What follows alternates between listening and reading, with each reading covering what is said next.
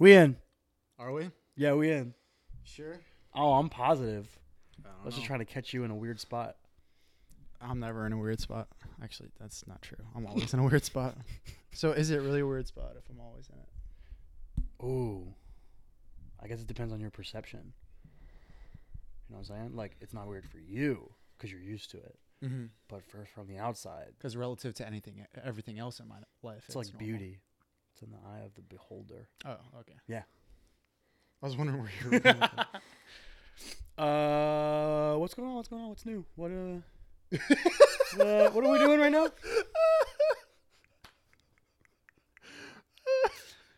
What you been up to, man? I don't, I don't see you all the time.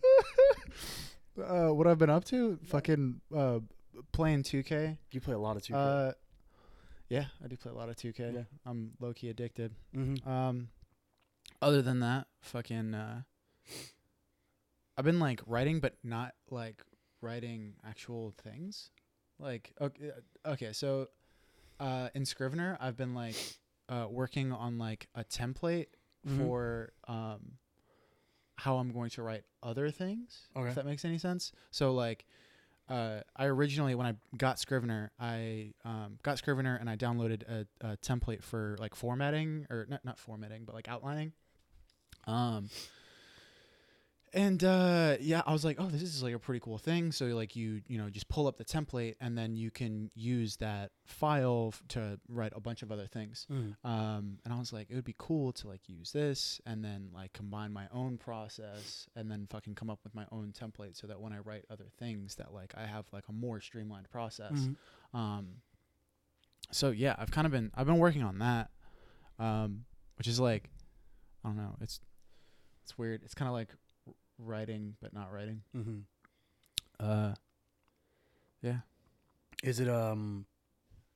Is like Scrivener easy to do that kind of stuff on? Set up your own it's stuff like fucking amazing to do that Yeah? kind of stuff on. Yeah. it's awesome. Um, yeah, it's just really, yeah, it's just really streamlined. It's really easy to organize things. That's cool. Fucking, Yeah. That's nice. I know, it's fucking riveting, dude. We're starting off. Hot, hot, hot.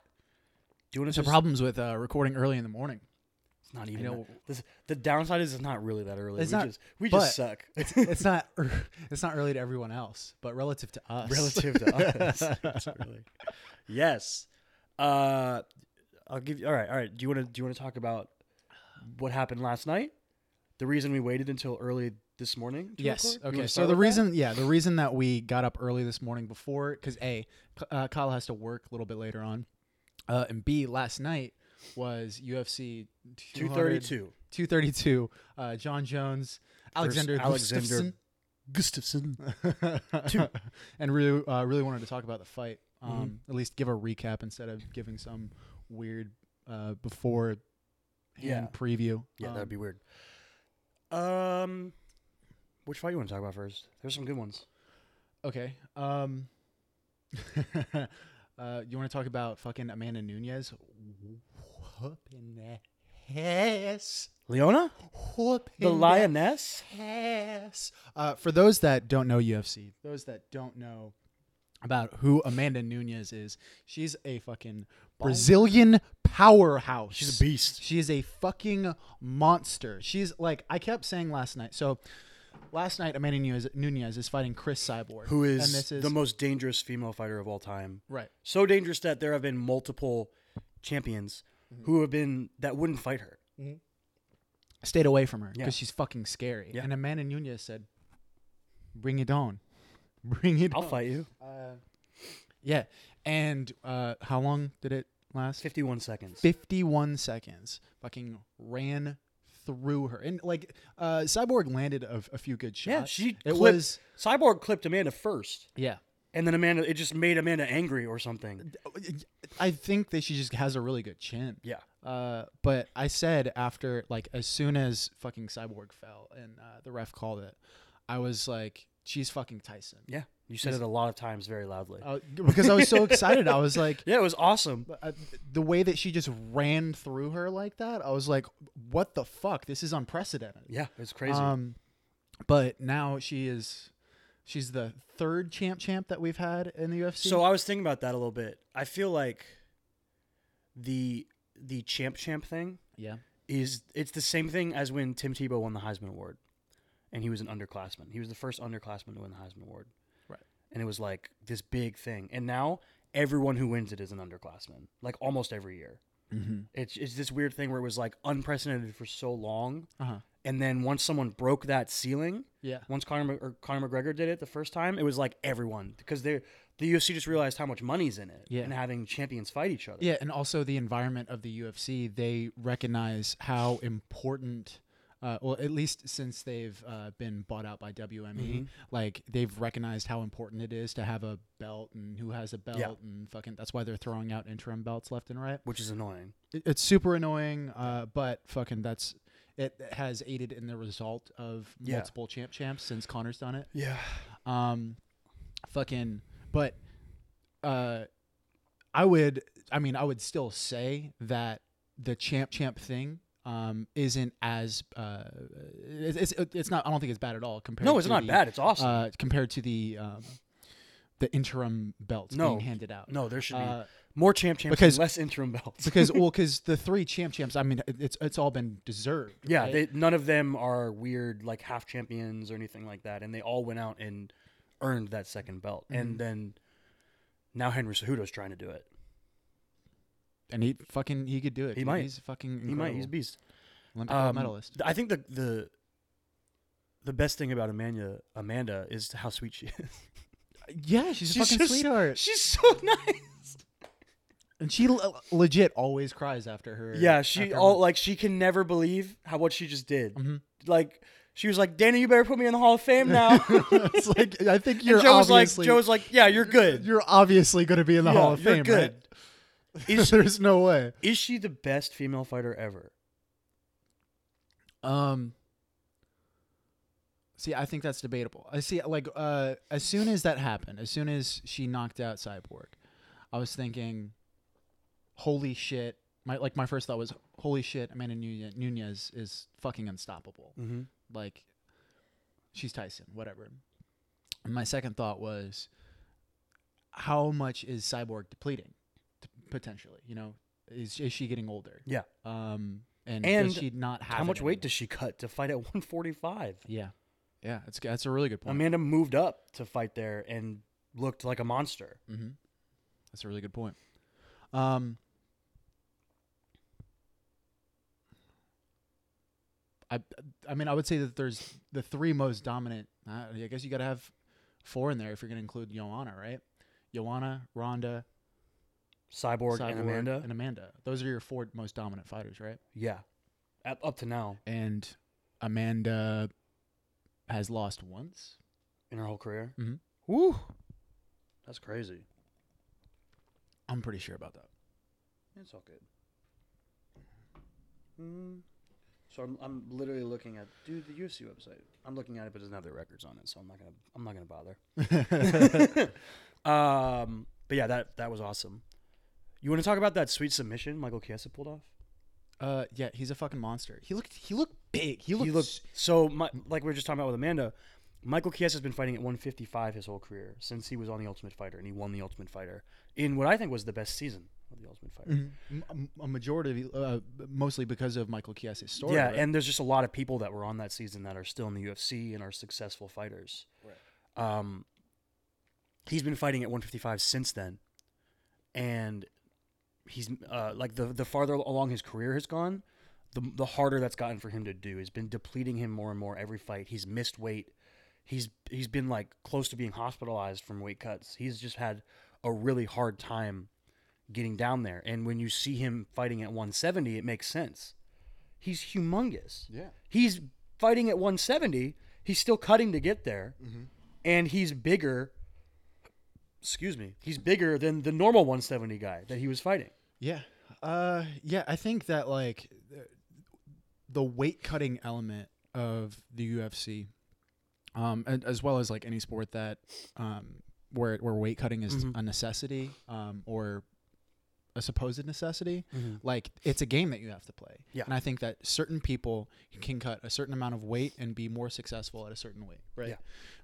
But there's other people that say if they don't cut any weight at all, fucking are way more successful because Yeah. it because cutting weight uh it it fucks with your body. Yeah. Right.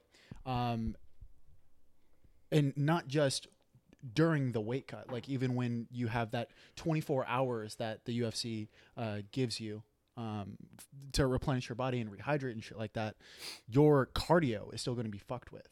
So if you're someone like a Frankie Edgar, Frankie Edgar didn't cut weight really. Yeah. He was and he was someone who thrived on his cardio. He was someone who could fucking when he was fighting guys like Gray Maynard who who were cutting more weight, Mm-hmm. he was someone who could outlast them. You know, he who could you know weather the storm for the first couple rounds, and then in the in the championship rounds could fucking just outwork them and keep Just moving pace. because yeah, and keep a pace that nobody else could keep up Mhm. with because they're so uh, bogged down by cutting this extra weight Yep. and fucking having their bodies seriously depleted. Fight back against them. So almost. it's yeah, um, yeah. So it can really serve as a, a weakness and a, a a downside to your Yeah. game, especially if you're not doing it right. Yeah. Especially if you know you don't have fucking people around you that are telling you what to eat. Yeah, and fucking- nutritionists and stuff like yeah, that. yeah. Um, and you're out there eating tiramisu like fucking Calabeep. Um, yeah. Uh, fucking.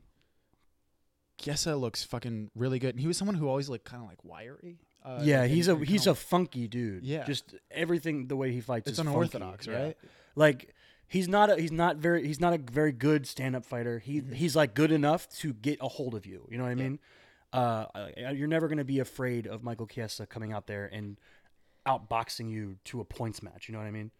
He's not gonna win a fight by decision that's standing up the whole time. It's just not gonna happen. Well, and he's also not like hyper athletic either. Mm-mm. He's not like uh, uh, uh, fuck. Who's the the guy that we just saw? The the the black dude, young, uh, fairly young, but was Aljamain Sterling, maybe the style bender. Yeah, Israel style. Israel Yeah, Adesanya. it, yeah, Israel Adesanya. That yeah, that, that's that's who I was thinking of. Yeah. someone who's just really gifted, He's a athletic, and athlete, crazy, just crazy fast. Like that's not who Michael Chiesa is. Mhm. But Michael Chiesa, to the two things that he does have, fucking crazy jits and a lot of fucking heart. That dude has so much heart. Yeah. It's, it's it's crazy the amount of times that he has had the opportunity to present that throughout his career already. Do you want to talk? Do you want to talk about his story uh, that, So, that happened in the Ultimate yeah, when Fighter? he was on the Ultimate Fighter, I don't remember. It's like season thirteen or something like that. I don't remember.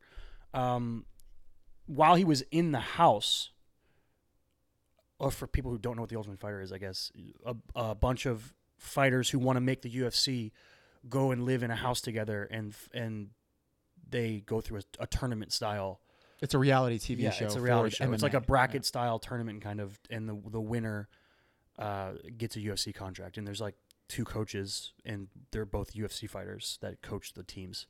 Uh, while he was on the show, he learned that his father passed away, like while he was in the house, and he basically they were like, "You can leave if you want. We understand."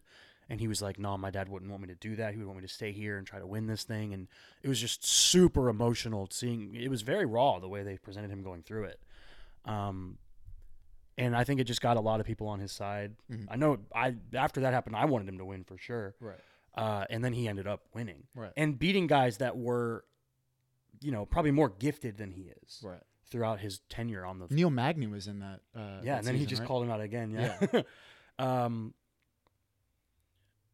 Yeah, but in but it's just like it's crazy how often throughout his career, that's been such a focal point of him being able to win fights, him being able to fight through adversity Mhm. and and get wins. And then you know, like a couple fights ago was the controversial finish uh, with Kevin Lee. Kevin Lee. They they called the fight and Michael Chiesa didn't tap, and he said he wasn't out and he thought he could have made it to the end of the round, Yeah. but it was like he probably had you. You know what yeah. I mean? Well, Kevin Kevin Lee had a rear naked choke on him. Yeah. And uh, Michael Chiesa like went like this, like his Yeah, body he went slumped. limp. He, and Yeah. slumped. Uh, and the the ref called it because he thought that he passed out. Yeah. And Michael is like, no, that's something that I do in order to get out of the hold. Which I'm not going to say that Michael Chiesa is wrong about anything. True, with but- that, but like, but like you are you gonna be mad at someone for fucking yeah, like it's weird.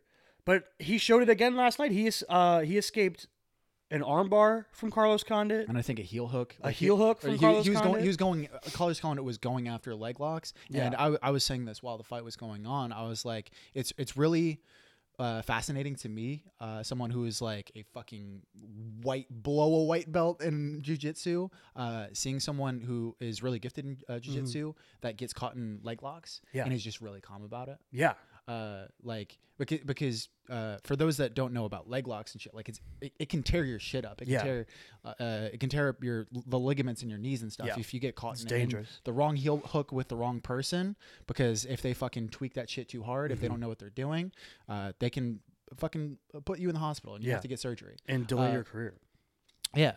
So uh, when like Michael Chiesa is he, he has fucking Carlos Condit on his leg, who is a yeah, legend. Yeah. Um fucking and he's just he was just calm. He was really poised like in that moment and he was just, He just kept rolling through rolling it. through it. And Yeah. And It's crazy. It's so fun to watch two dudes fight when they're both good jujitsu practitioners. Mhm. Just the amount of technique you see is crazy. Yeah. But yeah, then he he sunk in. So in the second round, Chiesa sunk in a it was a Kimura, right? Yeah. But he did it with one arm.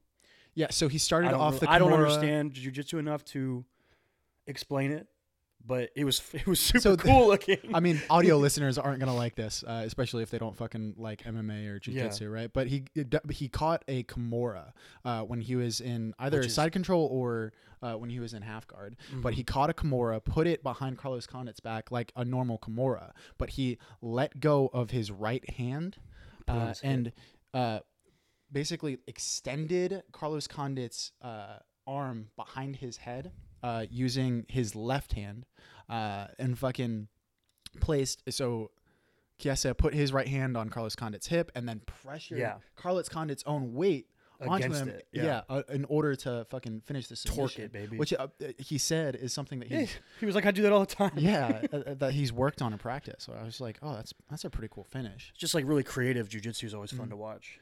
Even if you don't know how it works. Like me, I, I don't really know how jujitsu works. I just go, that looks like it hurts. right And it looks different. I wouldn't want my body to bend that way. like even when he first sunk the Kimura, I was like, nope, I'm out. I'm already out.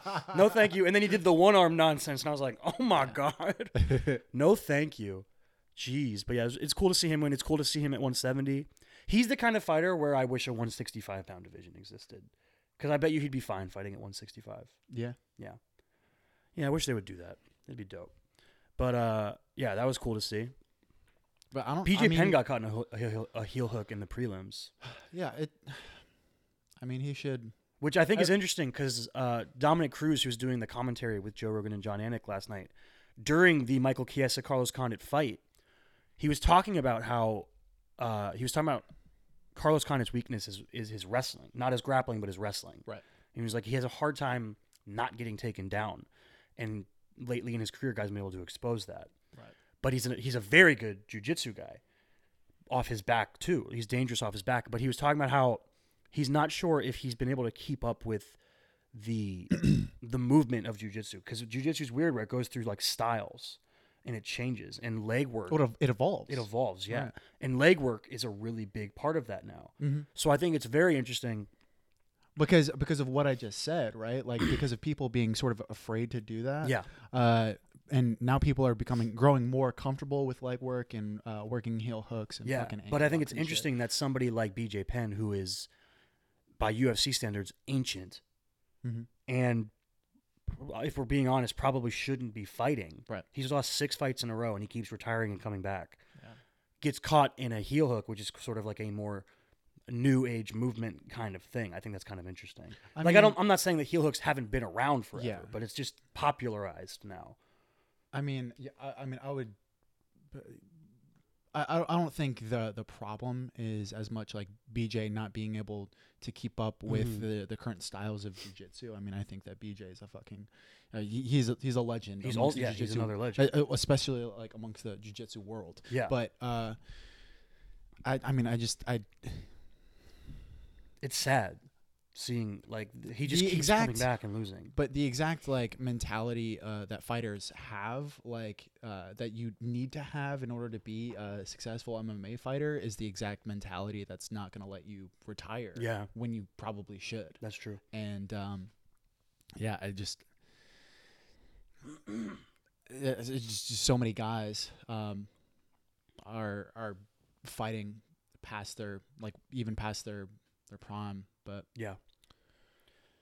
yeah it, it is a little sad um i hope he retires Yeah, for good. Like actually retired. like I feel like he could be a really good coach and you know like still be around But yeah the environment. You know what I Mhm. mean? Um, you want to talk about the the the fight? let's So okay, so Jon Jones versus Alexander Gustafsson two was a saga. So th- there's a lot of history to Jon Jones, but basically, the more recent stuff to go through because it made this fight week so crazy. Last year, Jon beat Da- Daniel Cormier in Mhm. his return to the UFC. He, he fought Ovince St. Preux and then beat Daniel Cormier, right? Mhm. I think that's what happened. After the fight with Daniel Cormier, he knocked Daniel Cormier out with a beautiful head kick. Um, got his his belt back. After the fight, it was announced that there was a a pop in his urine sample for PEDs. Then it was like through further performance enhancing drugs yeah, sorry.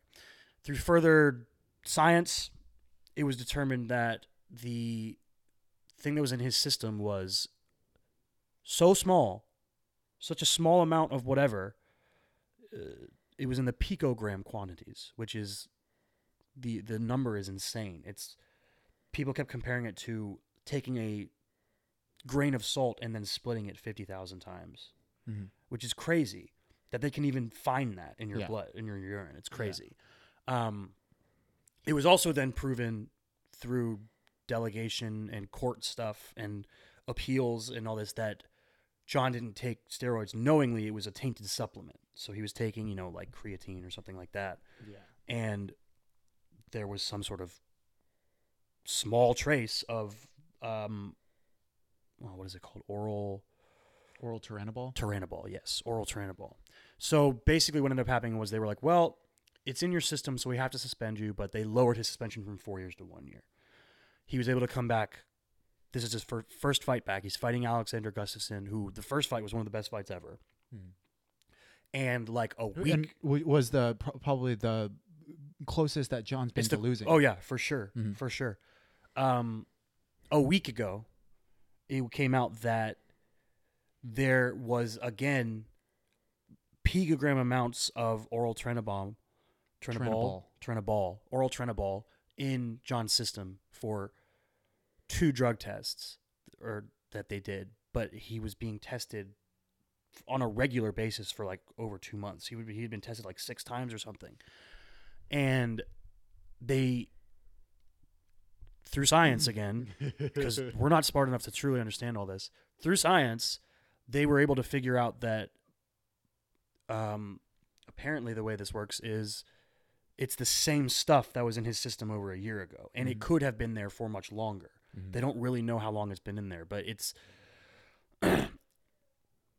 it's uh the way they explain it is that it it's a long-term metabolite. So the oral tenabol creates a metabolite in your blood or in your body that then stays there for a really long time. Mhm. And there's I've seen different um, people say different lengths. Like I saw somebody talk about a year and a half. I saw somebody say two years. I heard Jon say up to seven years, which I don't know who's right and who's wrong. And the and the crazy thing is like this is the science isn't really that well known yet. There haven't been much in terms of experimentation and, and study into this science. Mhm. So no one really knows how long it's going to be in his system. But uh, they did determine that again, it, the amount does not give him a, perfor- a performance enhancing benefit, and that it's he didn't take anything new. It Mhm. wasn't a re-ingestion of anything illegal. So the UFC and USADA were like, yes, he can fight. Mhm. The problem was that the Nevada State Commission, Athletic Commission, who sanctions fights, Mhm. every state has their own commission. They were like, they wanted to look into it Mhm. But the problem is that it happened over the Christmas holiday. Yeah. So the UFC sort of like preemptively, because they were afraid that Nevada wouldn't be able to do it in time, Right. they moved the fight to California Mhm. a week before. So it made just all these logistics nightmares and a PR nightmare. Mhm. And it made everybody, you know, everyone was like, oh, Jon's still a cheater. Right. And the UFC's trying to protect him. Mhm. The reason they were able to go to California is because the California State Commission is the commission that worked on his case last year. Right. So they understand the drug and how it works, and they understand uh, the science behind it better. Mhm. So they were willing and able to sanction Jon's fight immediately.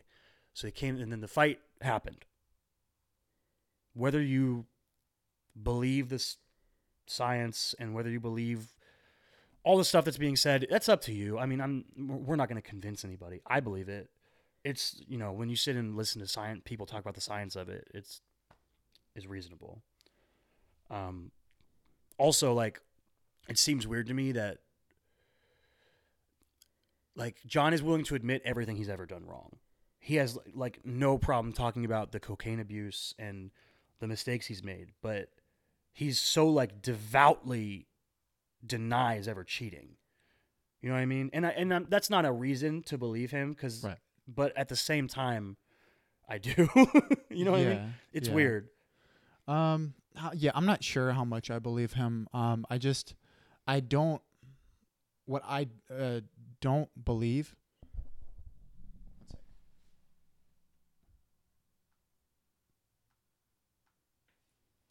I got an antivirus uh, software now. Did you know that Macs can get viruses? Wait, what? Since when? The, dude, it, it can happen. Oh my! I fucking uh because like you know how like sometimes like my uh my browsers will just like close on themselves. Mhm. Yeah, fucking uh it's like apparently because of a virus. Oh wow. Whatever. Uh so Jon Jones Mm-hmm. uh who's Okay. Controversial. Yeah, contro- I, I was going to say that he's like the virus of the UFC. Oh jeez. that's that's a little that's a little strong. Um because he fucking I, I thought about this before the fight. Uh before Jones and Gustafsson. I Mhm. was thinking if Gustafsson wins this fight, is Mhm. it better for the UFC? How do you feel about that? Not for money. Do you think it's better long term for money? Nope. No? Nope. I think Jon Jones is uh, whatever you think about his person, his himself, him as a person, or his tainted history. He's the best fighter of all time. Mm-hmm. Losing that and the ambiance of that doesn't doesn't help you. Okay. Because I mean, I think that you could sell like And he- Gustafsson is the the person who you know, you know like debatably could have won could have won the first Yeah. fight uh, through decision. Uh, and and if say if he won the second fight like handily, Mhm. you know, you mean like Jon ended it up doing? it could be the emergence of Yeah, a new star, yeah. you know, and that like that's something that I was thinking about before the fight. And also, I looked to you and I was like, do you do you feel like fucking Jon Jones is about to lose? Because it just it but I told you, I said I always feel like he's going to lose because Yeah. it just always feels like everything is stacked against him. And uh whatever you think outside the cage, when he gets in there, he just brushes it all off and puts on impeccable the performances. the fucking Jon Jones' worst enemy is not Daniel Cormier. It's not no, Gustafsson. it's himself. It's him. yeah. Yeah. Um, eh, but it's almost like like he needs that Mm-hmm. almost. You know, at least that's what the the, the what what his history has uh makes me think. You know Mhm. that like he needs to be sort of self destructive. Like he thrives on chaos. Yeah. Like that's Yeah. why he was doing coke the nights before fights and stuff like that. Yeah. Oh, jeez, that would be nuts. I, I, Mhm. well, I think he's crazy. Yeah. I think that he's a fucking. I think he's nutso. Yeah. which is like why like i i mean i think we both agree on this and it's like kind of ridiculous but uh we fucking we like the fact that he he sort of leaned into the villain mentality Yeah, we want him to do that uh, more. especially every time that he's interacting with dc Yeah. because dc It's is like it's weird. He turns it on and off. Sometimes he's this really boring cookie cutter version of himself where he's just like all glory be to God. I I couldn't be here without my family. Like the really most basic stuff that you can say as an athlete. Mm-hmm. Yeah. And then the next second he's like, "Hey DC, daddy's home." yeah it's really fucking strange yeah. um which is it's a fun dynamic Mhm. um like the the whole D- DC versus Jones thing. I think that there's a couple problem like the reasons where why it's not compelling is are a It doesn't DC's land never won. because DC can't beat him. Yeah, DC's. I, Never I don't want to say I don't say he can't beat him, but he's Right. never He's- beat him. yeah. And for the most part, Jon has been pretty dominant in those fights. Yeah. The first fight, he out wrestled him. Yeah. Which is crazy. Mhm. And then the second fight, he set up that that leg kick. And have you ever heard him talk about setting that up? No, He literally spent the first two rounds of the fight baiting him into that. really. Yeah, he's talked about it before. Like they, that was like their game plan was like Hmm. we know that when we set a certain combination up that DC's going to lean.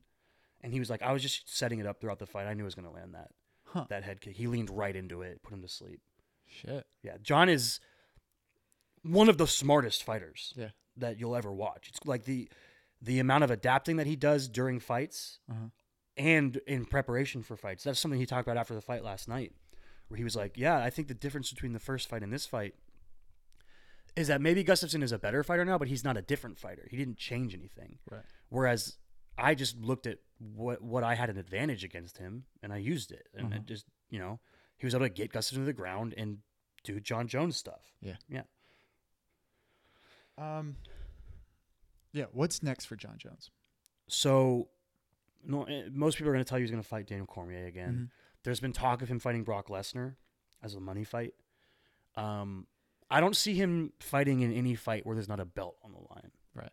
I don't see him pulling a Conor McGregor and just being like, "I'll just fight whoever I want, whatever Uh-huh. is going to give me the biggest payday." Yeah. Um, it's weird. Like I, the idea that he has to fight Daniel Cormier again, I get it. It doesn't seem as compelling, right? I- Because he's won uh, the first two fights, so like it's not like it's a rubber match and they're trying to So, settle things. Yeah, that's what's weird. That's what draws away from it. Is like it's like DC is his rival, but no, Jon is DC's rival. Mhm. DC is not Jon's rival. Jon owns DC. And DC is someone who, outside of what Jon Jones has done, Is an all-time great. yeah, is. I mean, if, If, Jon, Jones, didn't exist, Daniel Cormier would be one of, if not the best fighter of all time. Mhm. Fucking light heavyweight champion, heavyweight champion, Yeah. champ, champ, Olympic fucking medalist. h- hasn't lost other than Jon Jones. Yeah. Um, which is yeah, it's it's it's kind of sad, but like I would still like to see a third fight between them. Well, here's what I think. I think Jon is going to move up to heavyweight and fight him. Yeah. Yeah.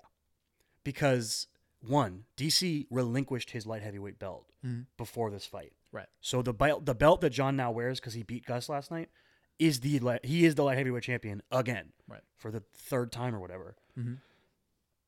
I think that just rolling back them fighting at light heavyweight isn't going to generate as much As Jon Jones, as Jon Jones champ, champ. become, trying to become another champ champ. Right. Yeah. And the drama of that, of him basically taking everything that Daniel Cormier has earned, Uh-huh.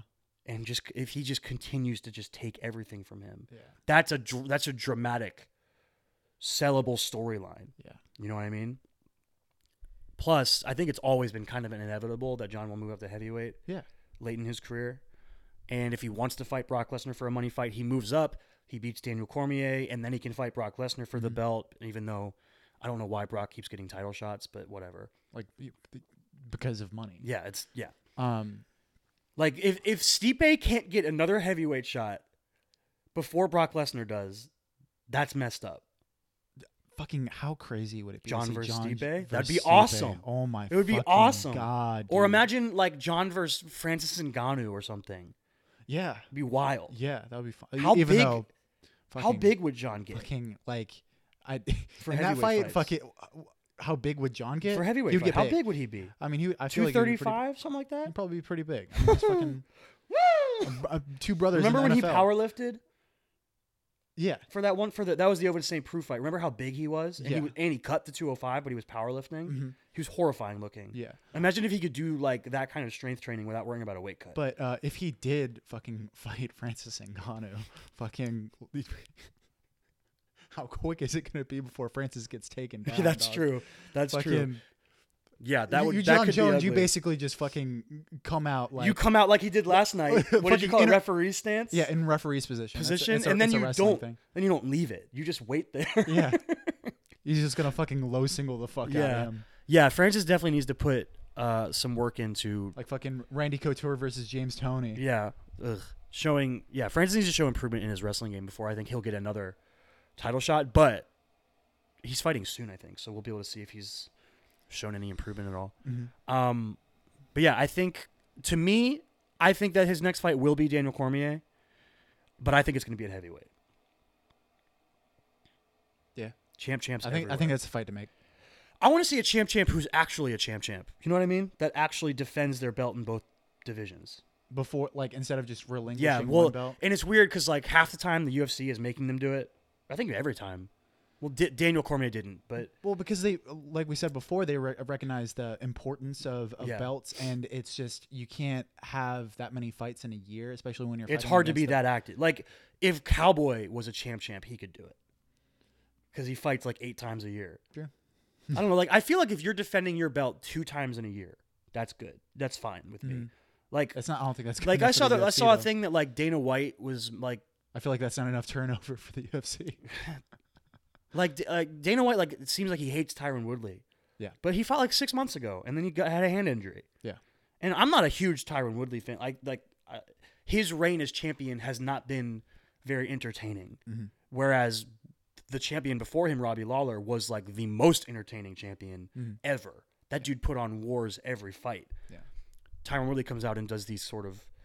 He knows he can finish anybody, so he just kind of waits. Yeah. And he loads up and he waits, and it's just not very. It's not that fun to watch. Um, And he's just really conservative. Yeah, he's as- very conservative. champion. Yeah. Like, Um, but yeah, like to me, like if Jon became the light heavyweight and the heavyweight champion, and he defended both belts twice in a year, that would be fine with me. mhm. I wouldn't feel like there's any hold up to the division that way. Um, like I feel like Amanda can do that. If they, I saw if they even keep the 145 women's division, Because Cyborg's contract is up, and no one really else is in that division. Mhm. So I could see them just being like, all right, no more 145 fights. Right. Get Amanda back down to 135. Bring in whoever's next. Yeah. Uh, We, we haven't really talked about the Jon fight as much as the John figure. Uh, it was it was like a technician. It was crazy. Like the difference between the first fight where Gustafsson came out and got the early lead and was kind of bothering Jon with his own length. Mhm. Jon, I don't think Jon had ever fought anyone that was similarly sized to him like Mhm. that. And uh, Which even like, even though it is more similar relative to the rest of the league, it's still, It's still a huge advantage for Jon Jones. reach Jon advantage for Jon Jones. Yeah, Still, yeah. John Hammond would love it. yeah, John Hammond, long boys. uh, yeah, his he's got like the longest reach in Yeah, the UFC. Right? It's crazy. Mhm. Um, but this fight, for whatever reason, Jon was just able to establish his reach much better. Uh, Dominick Cruz kept calling it kick range was the Mhm. reason throughout the fight. He was u- utilizing his kicks Mhm. to keep Gustafsson just far enough away. Right.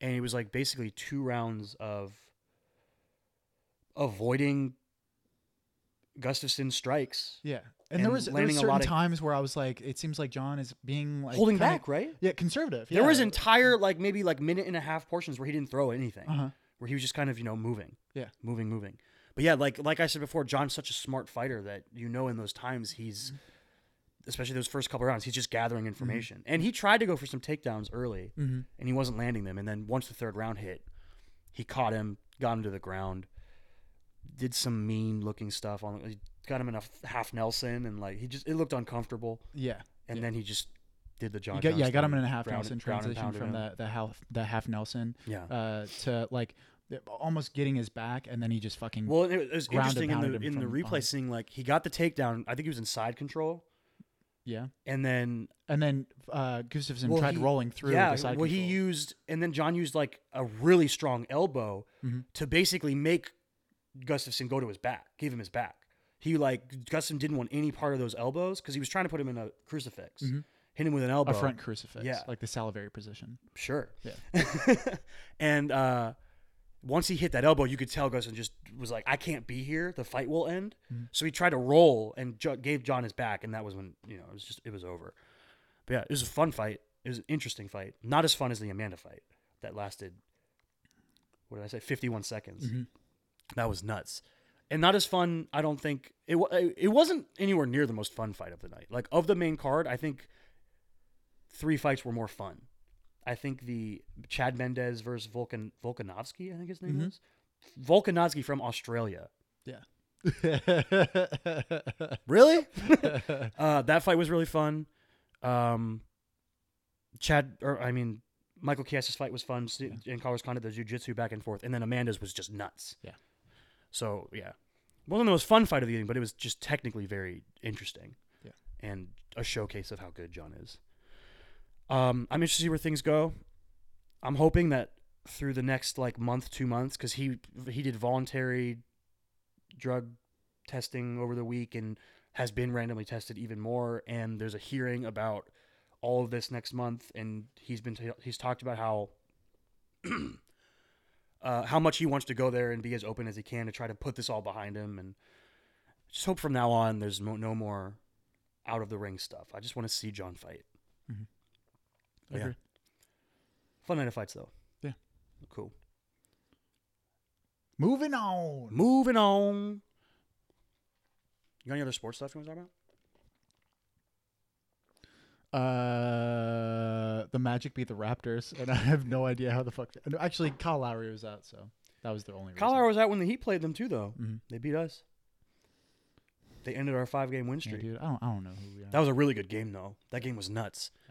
Uh, yeah, dude. It's, sometimes that just happens. I feel like. like they were on. I told you, dude. They flew to Miami for a away game. They probably went to live, got crunk. then they probably went to Disney World the next day, got crunk, and then they played the Magic, and they were just tired. Yeah. Except Kawhi. Kawhi wasn't tired. Kawhi's a robot, Mhm. but everyone else is a normal human. yeah, and had do- too you- much And fun. do you think uh, Kawhi's going to live? Nah, dog. nah, Kawhi's got to go plug in for the night. No, dude, he's probably like in the hotel watching Murder She Wrote. Laughing, doing his laugh at it. Yeah. Basketball's been heating up though. So it's like it's kind of weird. It's like officially basketball season now for like normal people. You know what I mean? what do you mean? I feel like normal people that like like there's like there's like people who watch basketball during the playoffs only. yeah, Then there's like normal basketball fans who like dabble in basketball and they start they're like, "Oh, Christmas." That's when the basketball season starts. Oh, okay. Christmas. okay. But then there's like freaks like us who watch like every game all season Right. and then watch summer league games and nonsense. I think basketball is like officially now like oh you'll you'll see more of it on TV like in terms of like ESPN talking about it and all this kind of stuff. You'll see hear people talking about it more often I think. And I think that games games and and I think sample sizes of what's happening throughout the season now matter more. So like uh who's who's a good example of somebody slumping this year? The Jazz. Yeah, the uh, I mean, they've they picked it up uh, for the uh, last few games. Like Yeah. they're they're. I'm talking about more like an individual. Oh, okay. Um, I guess Klay a little bit yeah. until last night. Yeah. dropped like 32 last night. He said thank you to his hand. He said I miss I miss you to his hand. Yeah, like it's it's like people who have been slumping all season. Now you have to start worrying about like is it a long term problem? You know what I mean? Mhm. Or teams too. Like if they're Yeah. teams who aren't playing up to snuff. Yeah. The problem with saying like the Jazz is that the entire Western Conference is just crazy. True. It's like every single team and then the Suns who suck. It, and because uh, every, like the Western Conference is so competitive and there's so much parity in the Western Conference, it makes being in the playoffs even more reachable. You know, Mhm. because it's not The like- Kings might because everybody's winning, but also everybody's losing, The Kings could make the playoffs. The Yeah. Mavs could make the playoffs right Mhm. now. Like it's that tight. and there's no reason for the Kings not to make the playoffs, Mhm. right? Because they they there's no reason for them to tank because they don't have their um Oh, oh, okay. I see what you're saying. So pick. you're saying there's no reason for them to not try to make the playoffs. yes Yeah. Yeah. They don't have their own pick. Mhm. What are you tanking for? There's no reason to tank. exactly And you got super team just young. super team just young baby. Um, you know who I think is kind of slept on? The Pacers. Yeah, nobody. Really you know they're like the th- you know they're third in the East. right now. Yeah, they're ahead of Boston and they're Hmm. ahead of Philly. Hmm. Because I was looking at the standings last night because the Heat had been on a bit of a tear. So you Mhm. know that's cool. Uh, we're fifth right now, or sixth. Sorry, we're sixth right now, but we're like three and a half games behind Boston. So there's like, it's kind of the first five teams are kind of close, Yeah. and then there's like a three and a half game leap to us, and I think we have like a one game lead on the next team or something, half game Uh-huh. lead. Um, but yeah, I, I saw how good the Pacers' record was, and I was like, How come no one talks about them as a potential Eastern contender? Well, it's they're Indiana Dude, Indiana's like the biggest basketball state in the country, though. to Indiana. That's true. to Indiana, but not to uh, Yeah. the rest of the world. you Yeah. know? and uh, uh, the, and their biggest star is Victor Oladipo, who's someone who emerged late as a star. Yeah. Um, and yeah, like it, it, it's just they, they don't get uh, their It's just not a market. Yeah. the, the well they just there isn't enough lip service to fucking Yeah, they're not in a big market, and they The don't, and they don't have Giannis. Mhm. Which I mean, the other teams in the East, Boston is a huge market. Mm-hmm. Philly's a big market. I think Toronto is a pretty big market. Yeah. They, they basically have all of Canada. Yeah. and then there's kind of a drop off. Milwaukee's a small market, but they have a guy who could be the potential MVP. Mhm. But yeah, I think I think I haven't been able to watch Indiana at all this year, but so I can't really speak to their play style or anything. But they have good players, I think and they have Oladipo. I think that they're a team that knows who they are. Yeah. And they're a team that, you know, kind of they over succeeded last year. You know, Mhm. like it was kind of a surprise because of the rise of, Of Victor Oladipo, Oladipo, um, who was the most improved player Yeah. last year, right? Yeah. Uh, Easily. yeah.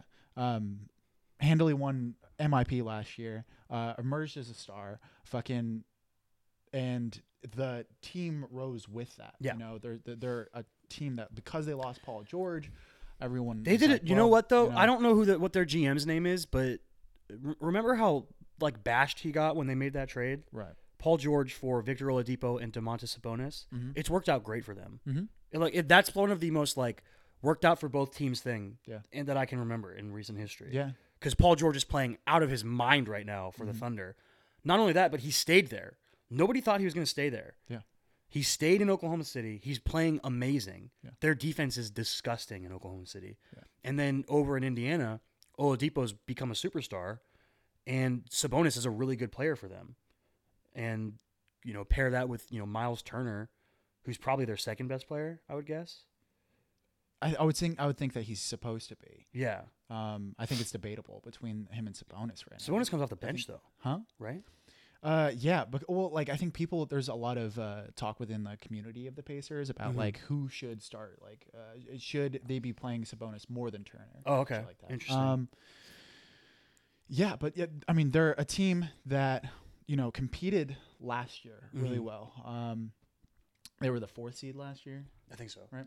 Uh, yeah, they were the four seed last year, and they basically, for the most part, rolled everybody back. Yeah. Fucking, yeah. brought every. They lost Bogdanovich, I think. Um, Bojan, not Bogdan. where where's Bogdanovich at now? I don't know. Are you sure that I might be lost? wrong, but I think that. Uh, they also picked up uh, Tyreke Evans, right? yes, they did. Um, which was a fairly good pickup for them, like a, a, a good. Uh, Oh no, I'm wrong. He's still there. Yeah. I'm an idiot. um, and he's like the best shooter on the planet right now, right? Like he's got the highest three point shooting percentage. Bogdanovich of- does. Mhm. Oh wow, Um, which is crazy because last year their point guard did. Uh, what's his name? Collison. Yeah, Collison had the highest sh- three point shooting percentage in the league. He shot like 50 percent from three last year. It's nuts. He's really selective with when he shoots. Right. But I mean, sure, go ahead. That works. Sure, go ahead. Um, yeah, uh, a lot. Of, yeah, they don't get talked about enough.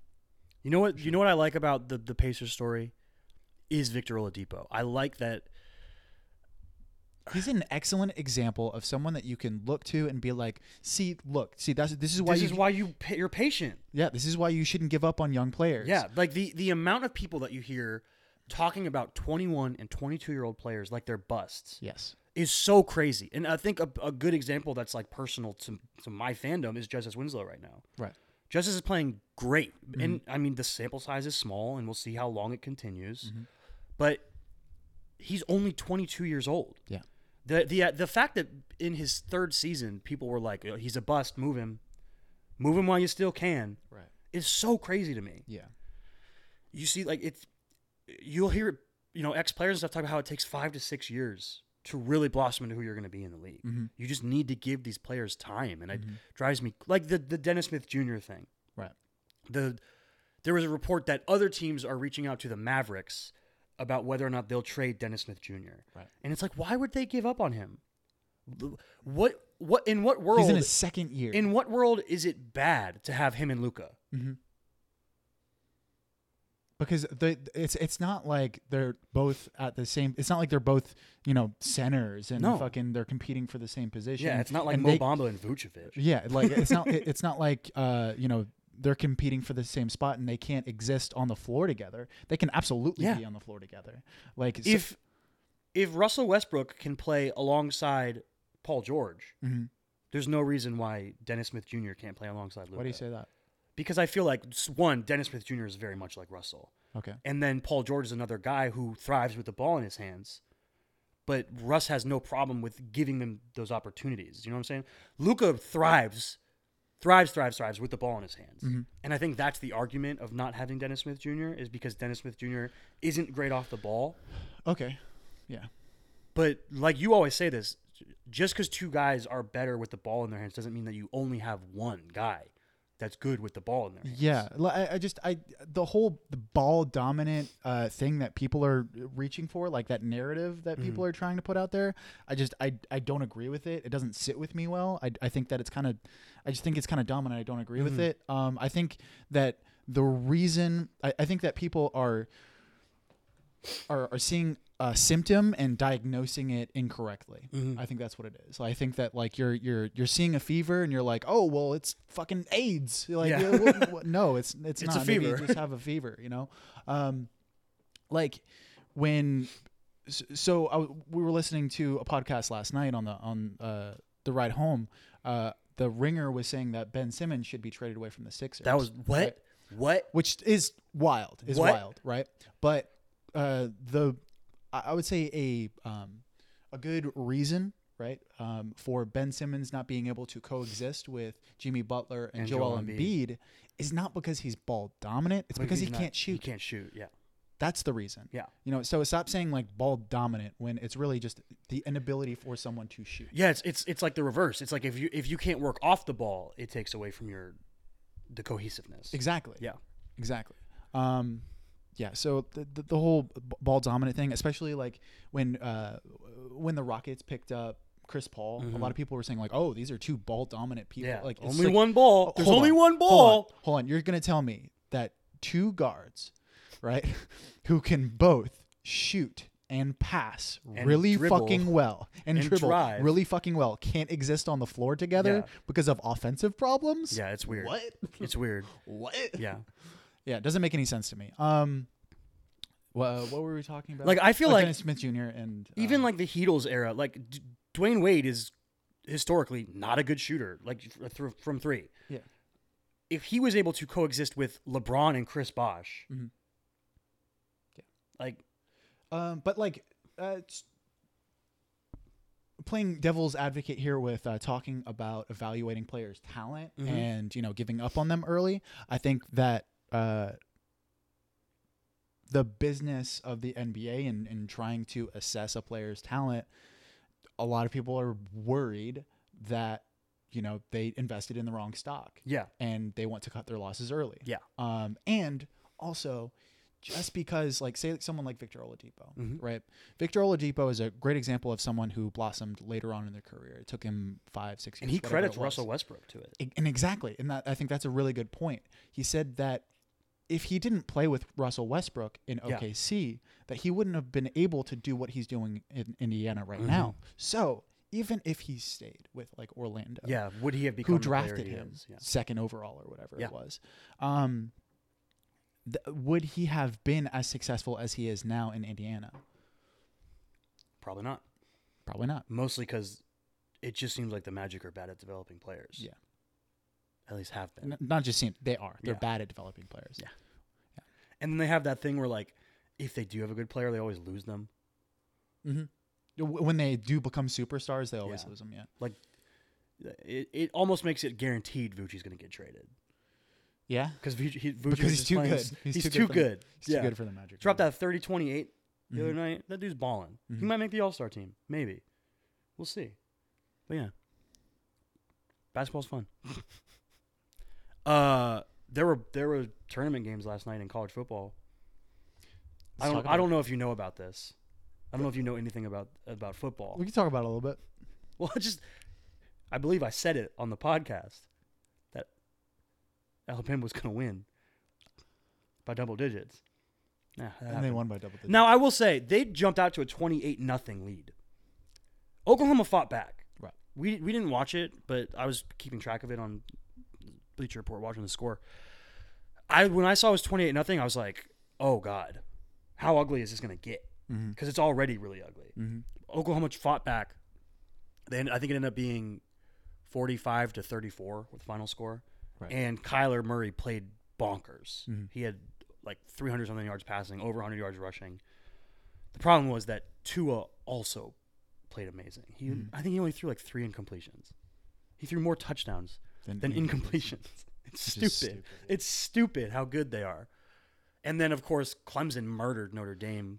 So did too. like Bama like switch up their style as far like are they throwing a lot more? yeah they opened year? up their offense this year. Is it just because they have Tua? Yeah.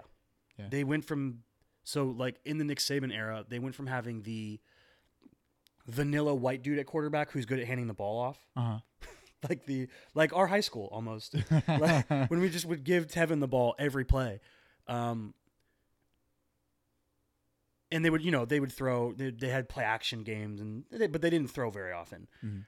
Then, in the last like year or two, they had. Um,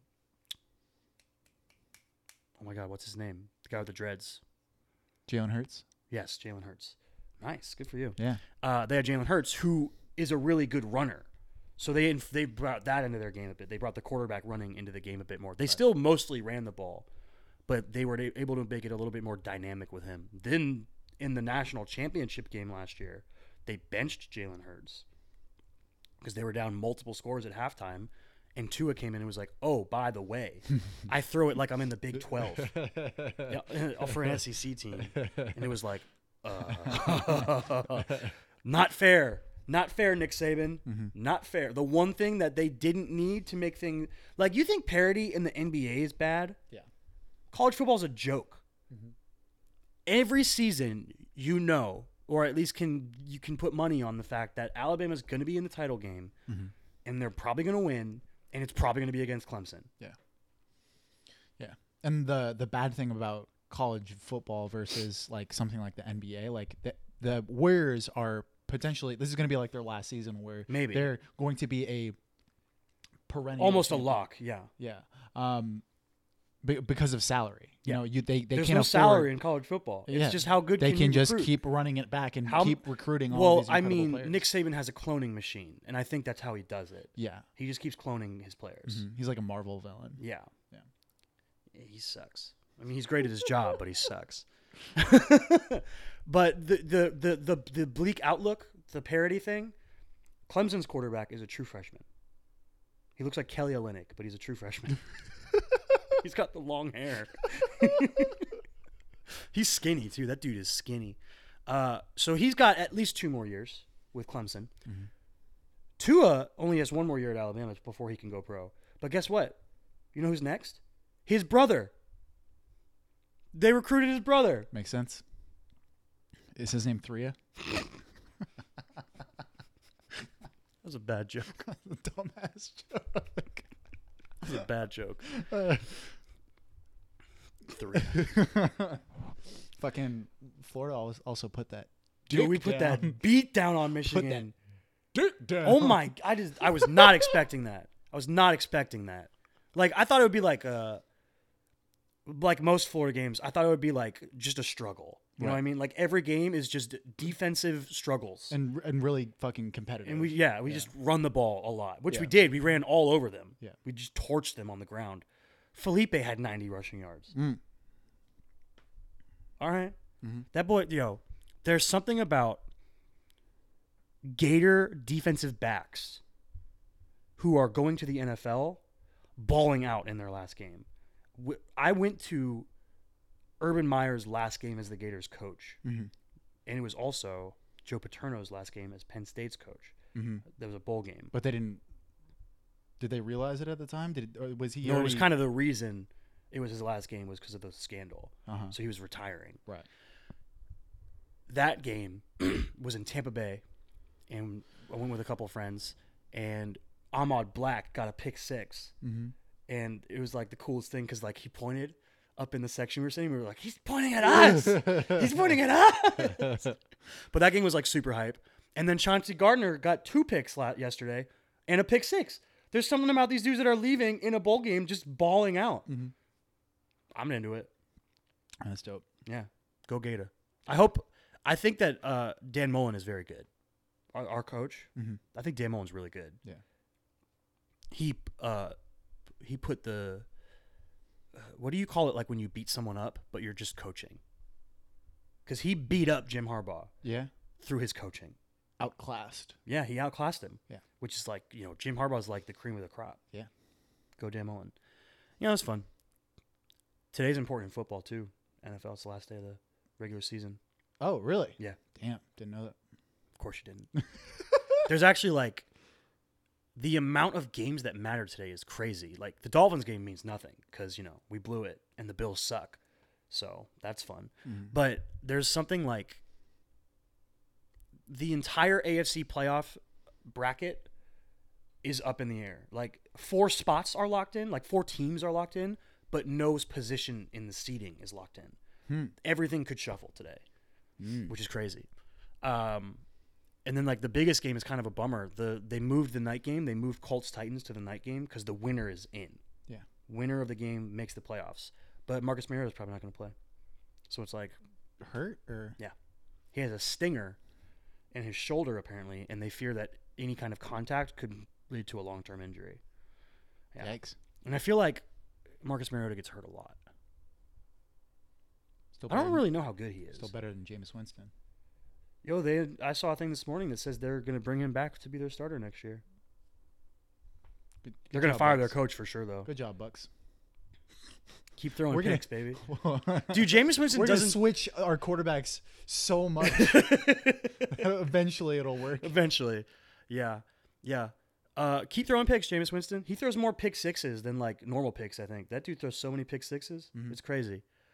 Yeah. But yeah, football's important today. I'm hyped for the playoffs. The playoffs are going to be fun. Um, also, I am hyped for.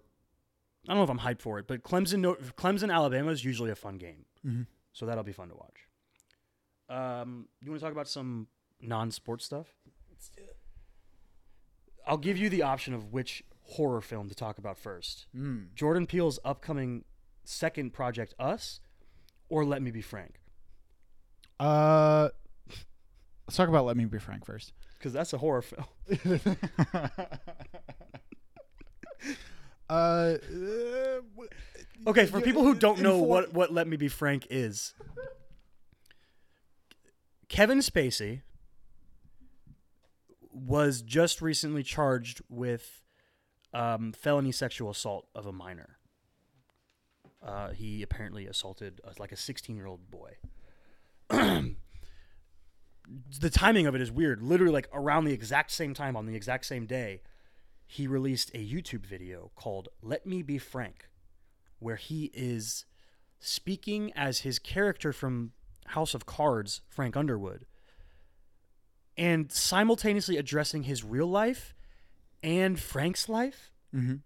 It's very strange because because on House of Cards, Cards. when all this stuff about Kevin Spacey came out, they they released him from the show. They wrote him out of the show, and they apparently I haven't watched the last season. Apparently, it's not very good. Right. But apparently, they wrote him out of the show by killing him off screen. it was weird. So I, It's I, so I just weird. watched it this morning. This YouTube video is so weird. Uh, it's it's it's really creepy because it's on Kevin Spacey's YouTube yeah, channel, his personal YouTube channel. right? Uh, which I don't know if you've looked at the other videos that he has on there. It's mostly like it, it, I think that he has a production company and he releases a lot of like clips and trailers Oh, okay. uh, of the stuff that he produces, I Mhm. guess. Um, and there's other like weird shit like him uh, talking, like sending uh, videos back and forth to like uh, what's his name, uh, Djokovic, uh, the tennis player. Novak Djokovic. Yeah, Novak Djokovic. Okay. Um, uh, fucking so, whatever. uh, but it's on his YouTube. personal Yeah. YouTube, and it's something that like. It's, it's literally just one shot and it's like a three minute monologue and he's talking as Frank Underwood and it seems like something that like y- you could just record with like two people. Mhm. Um,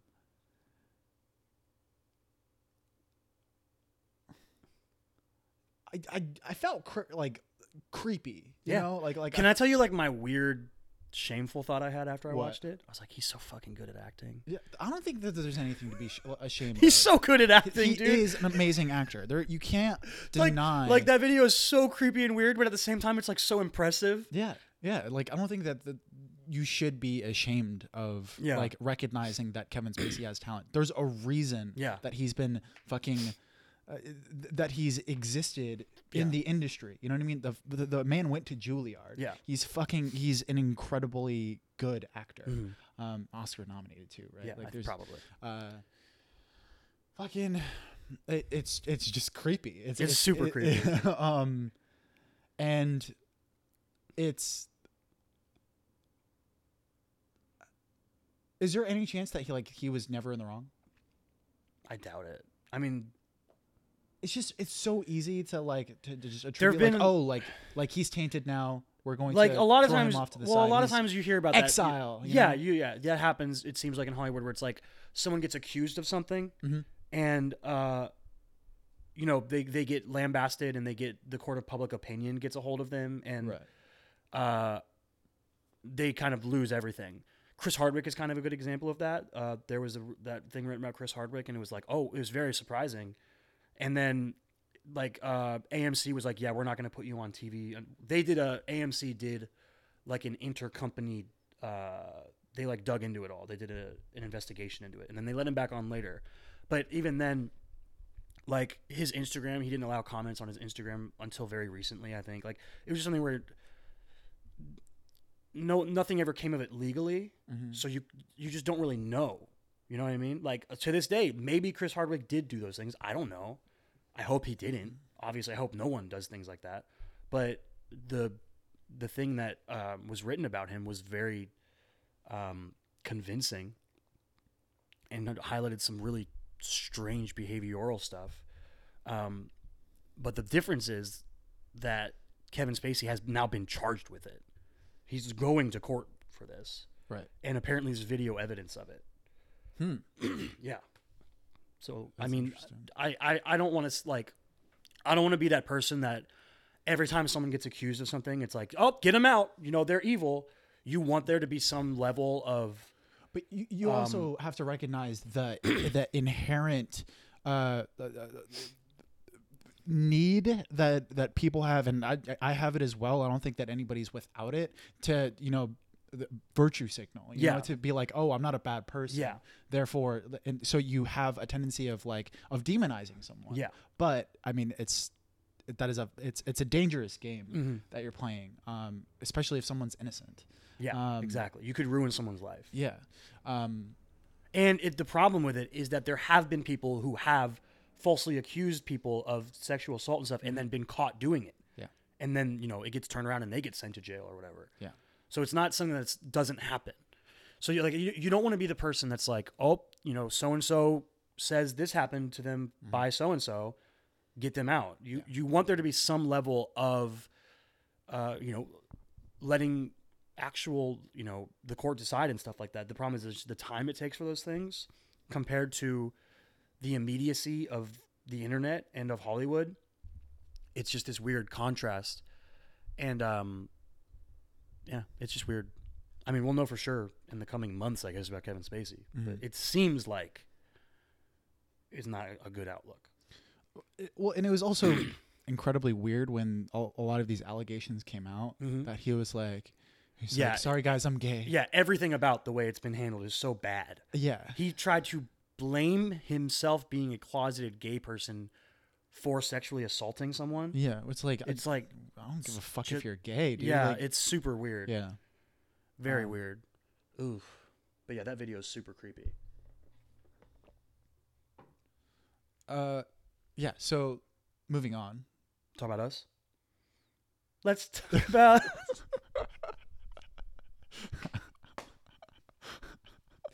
Um, Not us. yeah. But the movie, Us. Directed by Jordan Peele, hmm the writer director of Get Out, And you might know him from Key and Key Peele. and Peele, the sketch comedy show. Mhm. The movie looks spooky. Looks good. Mm. I mean, we talked about it before. I'm not a big horror person. I really like to Get Out. Yeah, me and uh, Jamie were talking last night. Shout out Jamie Cunningham. Uh, me and Jamie were talking last night about uh, we were talking about your uh, aversion to, to horror movies and Yeah. how much you dislike Sleepaway Camp and Yeah. fucking how much you don't like horror movies and stuff. And I was like, that's why like I get excited when something like Us comes out because I know that you're gonna get excited to see it. Yeah. Um, and you're gonna suspend some disbelief Mhm. um, because you trust in Jordan Peele. Yeah. Um, but uh, yeah, the It's weird. Trailer like, is, Us is clearly a horror movie. Yes. Get Out to me isn't a horror movie. You don't think so? No, it's more of a thriller than anything. Uh, I think, yeah, I, I would. I, he classifies it as a, a social thriller, right? Yeah. I think Um, so. So I, I think that's yeah, that, that's a Mhm. the the best. Yeah. But you're right. Like I, I. I trust in what Jordan Peele has But done. it does. It for sure has horror elements. Yeah, for sure it Um. I also don't think that anybody who calls it a comedy, I don't think that it's a comedy either. Um, No. it's it has comedic elements. Yeah. It, it has comedic relief. yeah, didn't he get nominated for like a Golden Globe in comedy or something last year? That's weird. I think that people are misattributing it as a comedy because of um, Jordan Peele's Jordan history? Peele's history. Yeah. and I mean he was a fucking sketch comic. Yeah. uh, and probably had one of the the greatest uh, sketch comedy TV Yeah, shows one of the most on Com- Comedy Central since the Chappelle Show. Yeah. Um, But yeah, us. Us, uh, fucking really good trailer. Yeah, It's really good fucking trailer. good. Um, do you know offhand uh, the people that are in it? uh, Lupita Nyong'o, Lupita Nyong'o, Winston Duke, Winston Duke, who uh, who was played um uh M'Baku. Man, M'Baku, yeah, yeah, man, M'Baku in Black Panther. Mhm. So two Black Panther actors. Um, Elisabeth Moss is in it, Scientologist extraordinaire. Um, I don't know the kids. Yeah, that's basically it. Right. Because the spooky thing about the trailer is that the creepy creatures, the creepy, the creep outs, the creepos, Yeah. is them. Right. It's mirror. It's mirrors of themselves. Yeah. Yeah. Um, so the the trailer opens up with like them driving in a car and talking about rap music or Mhm. something, right? Um, Put five on it. yeah, I put five on it. What's five on it mean? Uh, yeah, uh, it's a song about selling drugs. It's not about drugs. It's a dope song. Yeah. Um, but the the song keeps playing throughout the trailer, and it's it after that part in the car, it gets really slow, Mhm. and like the.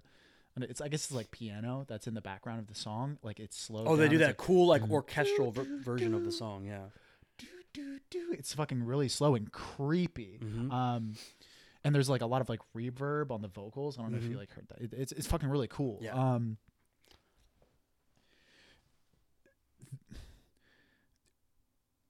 the creepiest thing about it is the idea of someone seeing themselves, right? And like the fact that you have these killer ass actors. Like there's a, uh, well, it, I don't know how the many. thing at the end with Lupita, Lupita? Nyong'o. Mm. Spook alert! she's doing she's doing some like weird smiling creepy yeah yeah uh, it's scary. yeah um it looks really interesting uh fucking I don't really know what else to say Yeah, it looked good, dude. trailer, yeah Winston, I, I'm glad Winston Duke is getting some work.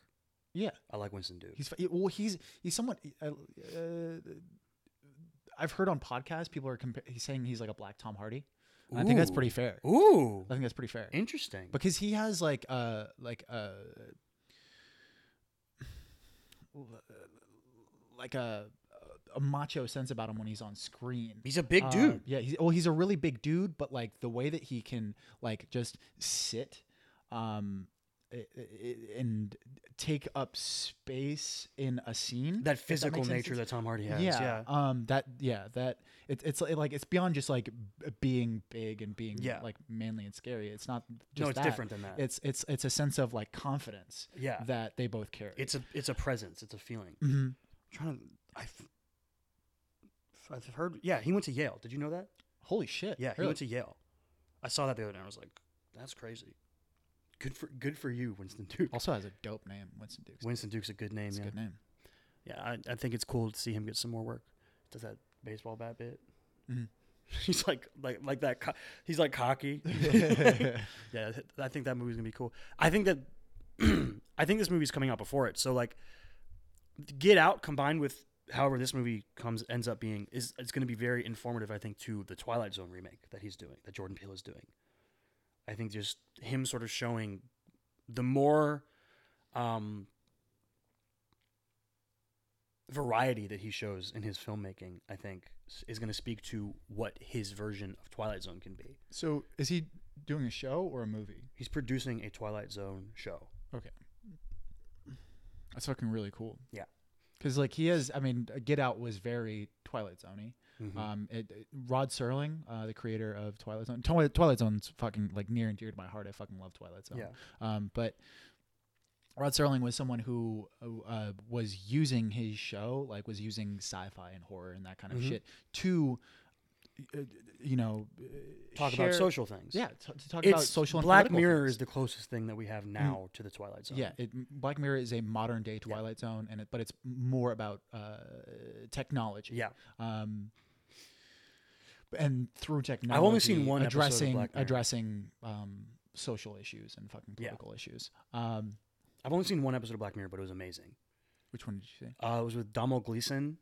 Uh, Oh, I haven't seen that one yet. I've uh, heard about was like a. Uh, do you But- know the gist of it? He's a robot, He's not a robot. but there's robots. There's a robot. Does he fall in love with a robot? Yeah. Is Oscar Isaac in it? No. Sounds familiar. uh, and what's her name? Hayley Atwell is also in that episode. Oh yeah. Peggy Carter from the Marvel Universe. hmm She is the his his wife. Yeah. It's very good. Um, But uh, Jordan Peele is someone who I mean is uh, basically doing exactly what um, Rod Serling did, Mhm. right? With with Get Out, he was he- using genre to address social Yeah. social issues and Mhm. social ideas. Yeah, I wonder like what us is going to be socially. You know, like social socio politically. Mhm. What is us going to be addressing? yeah, because like Get Out um, addressed race, a Yeah. lot, right? Like like the the idea of race Mhm. and like the, and microaggressions Yeah. and and a, a lot of shit like that. Uh, yeah, I, I, I don't know. if if if the antagonist is themselves, then that's going to be dived into, right? Yeah, like for that's sure. because For sure. like the the main um antagonist or, or or like the, the the worst part Mhm. of Get Out, like the most scary part, the sunken place, Yeah. right, was an incredible like uh, uh, idea, you know, like like a, a, a nugget of of philosophy Mhm. for anyone, uh, r- regardless of your race, to like understand um, what it potentially could be like to be uh, a black person, Yeah. and um, to to not have control of your own Mhm. life. Um, yeah, and fucking, what is us gonna have? Yeah. Um, and what? How is he gonna work the the theme into whatever? It's gonna be That is- interesting. Or is it just gonna be a fucking really fun Just genre just film, a horror movie, which yeah. could happen? Yeah, he could yeah, do it that, could. and it would still like. I, like, do you think people would be bi- disappointed if that happened?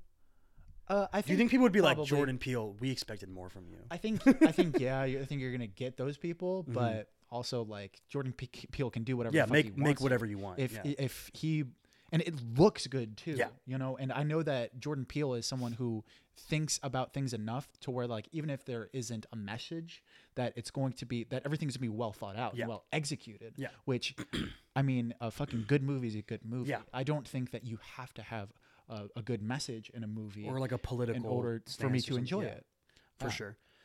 We were talking about Black Mirror. I kind of wanted to bring something up about Bandersnatch. okay So we haven't watched it yet. Okay. Bandersnatch is a, a new Black Mirror movie that just came out. That is choose your own adventure style, Hmm. and I just think that the idea is so interesting to me. That that medium, did you like? I don't know. If, did you read choose your own adventure books when you were younger? No. No, you never did. Do you No. get it though? uh, for the most part i've seen big I, I don't. I've never seen Big. Uh, there's a, a scene where he's uh, like playing a, a video game where he like types in uh, Mhm. what the, the character Oh, yeah, yeah, has yeah, to yeah, do, yeah. like, and he's like uh, Yep. talking to a dragon or something, Mhm. and then fucking Okay.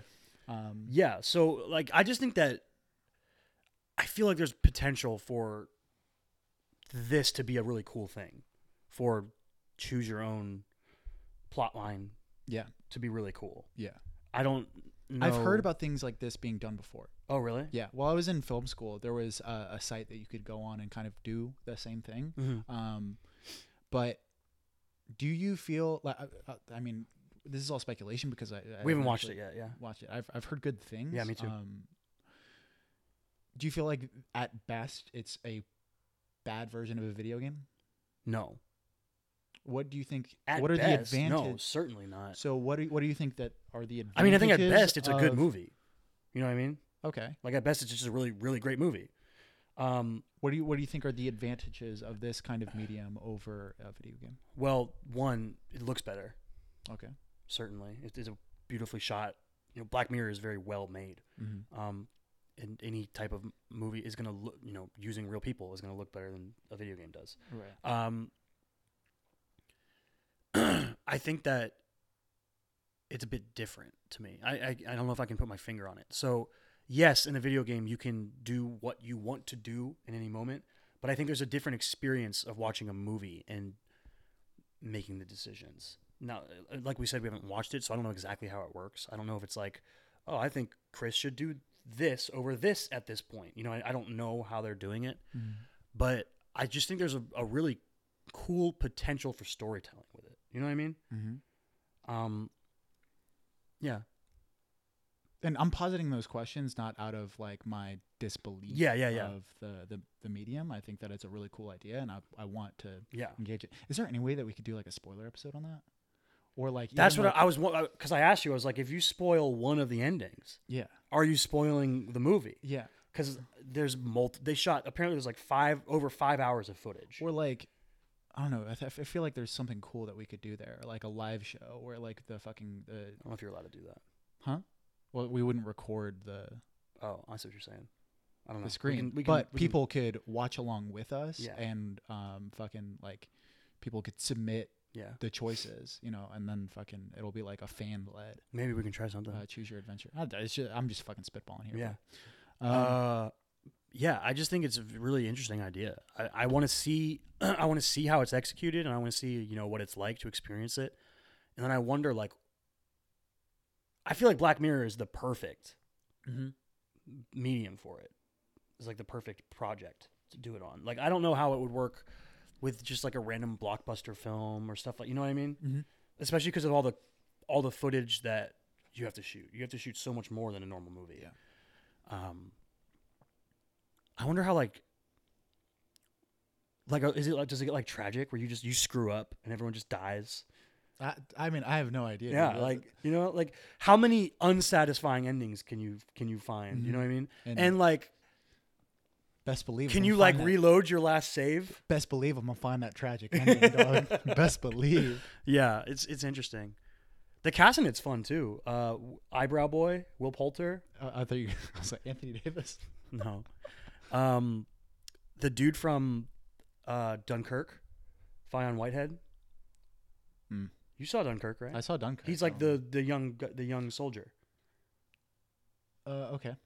I'll show you a picture of him. All right. I know you have a thing with faces. Yeah.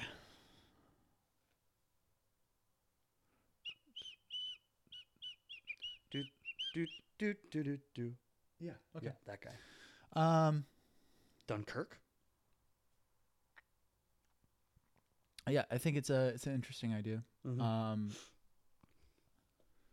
Yeah, I feel like there's something there. I feel like there's something that we could do with that. I don't know. Well, Figure if you out. have if you guys have any ideas, fucking uh, send them in. yeah, sure. if you if you want to do our job, um, I think that's pretty much all I had. Do you have any anything else? You see anything you liked? uh, nah, fam. You did you like Kiss Kiss Bang Bang? We watched Kiss Kiss Bang Bang. We probably won't do a spoiler episode on it, but Nah, it it was too. It was just meh. I liked it. It was meh. It was fun. It's all right. It was fun. It's fine. It was a Shane Black movie yeah. for sure. It's very shame. I like the Nice Guys more though. Yeah. Um, but like the exact reasons why I like n- why I didn't really really like Nice Guys is the the same reasons why like I why this Also, like. I don't know if Kiss Kiss Bang Bang has aged well. You know what I mean? why. There's like some really weird gay jokes and stuff Uh huh. where I was like, this is weird. Uh huh. This is this is weird. Yeah. I like Robert Downey Jr. though, but I always like Robert, Robert Downey Jr. is one of those uh, guys that like when I when I see him act, I'm like, this is what you were fucking born Yeah. to do. Like Yeah. you're so sensational Mhm. in front of a camera. Like I'm I'm fucking completely drawn to you. Yeah. Um. And it's weird because like he, is very off, like almost like Will Smith. He's almost always just being Robert Downey Jr. Mm-hmm. You know what I mean? Yeah. With small, with small differences to. The I mean. I, for the most part, we've only seen him play one that's character true. over that's the past true. decade. He's so- always being Tony Stark. yeah. Um, but I think that's just because Tony Stark is so much him. I think I think he's a little bit more method than Will Smith. Um, I don't know, dude. Will Smith's gonna be a genie. What's more? what's more method than that? Uh, you got a you got a shout out? yeah, I do have a shout out. All right, go ahead. You want me to go first? Yeah, go ahead. All right. Uh, my sh- I'm surprised that we haven't brought this guy up before on the podcast. Okay. Leon Bridges. Yeah.